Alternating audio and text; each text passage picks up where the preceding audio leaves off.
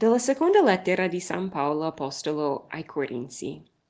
Vogliamo rendervi nota, fratelli, la grazia di Dio concessa alle chiese della Macedonia, perché nella grande prova della tribolazione la loro gioia sovrabbondante e la loro estrema povertà hanno sovrabbondato nella ricchezza della loro generosità.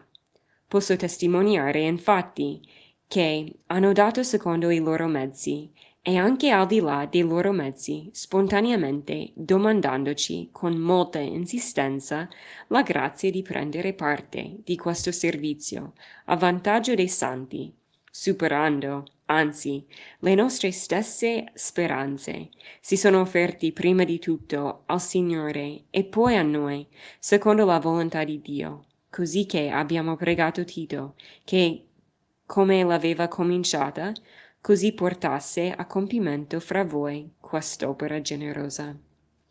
E come siete ricchi in ogni cosa, nella fede, nella parola, nella conoscenza, in ogni zelo e nella carità che vi abbiamo insegnato, così siate larghi anche in quest'opera generosa. Non dico questo per darvi un comando, ma solo per mettere alla prova la sincerità del vostro amore con la premura verso gli altri. Conoscete infatti la grazia del Signore nostro Gesù Cristo. Da ricco che era, si è fatto povero per voi, perché voi diventaste ricchi per mezzo della sua povertà. Buongiorno a tutti. In questo brano sentiamo l'accenno della povertà di Gesù Cristo. Quello che sappiamo di Cristo è stato un uomo nato in una condizione molto povera. Lui era nato in un mangiatoio, ha avuto giu- due genitori che non pot- potevano nemmeno pagare uh, una, cioè fare un'offerta uh, di un ricco nel tempio quando hanno fatto la presentazione di Gesù nel tempio. E poi Gi- Giuseppe ha dovuto lavorare, era, era un uomo normale quindi Cristo possiamo dire che sì, che era un, un uomo di una famiglia abbastanza mm, normale per i suoi tempi al riguardo della povertà. Non era un uomo che ha vissuto poverissimo. Lui, però, in queste citazioni di Paolo, vediamo che lui era ricco, cioè in cielo era ricco, ha scelto la povertà Uh, però, quindi che tipo di povertà ha scelto? Anche uh, il brano di, uh, di Filippesi, capitolo 2, parla da, di quale tipo di povertà. Dice che si è svuoto se stesso, umiliò se stesso.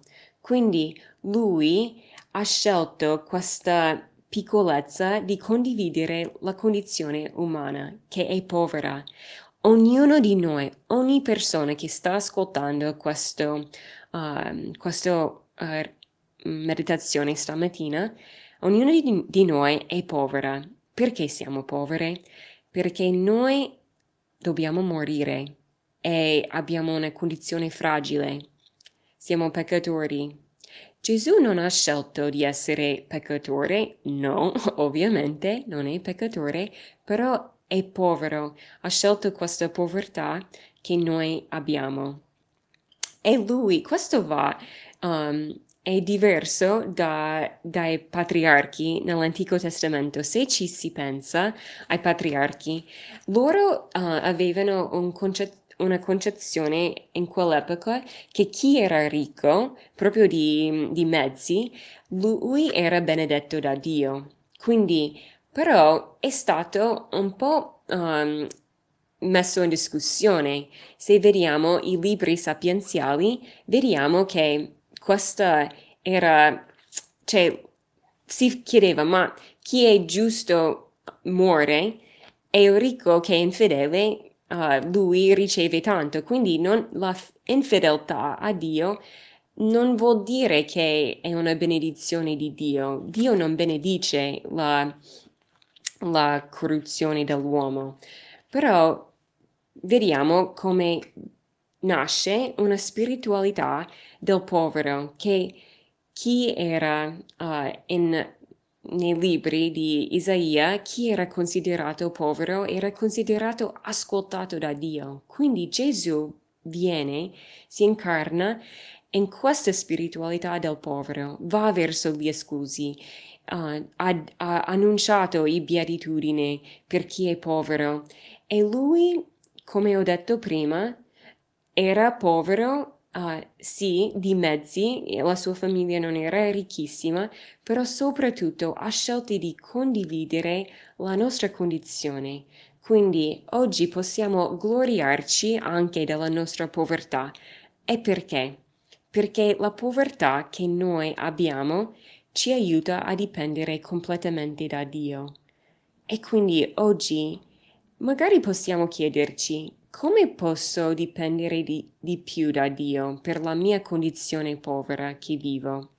E ricordandoci che noi abbiamo un Salvatore così generoso che da ricco che era si è fatto povero per noi, perché noi diventaste ricchi per mezzo della sua povertà.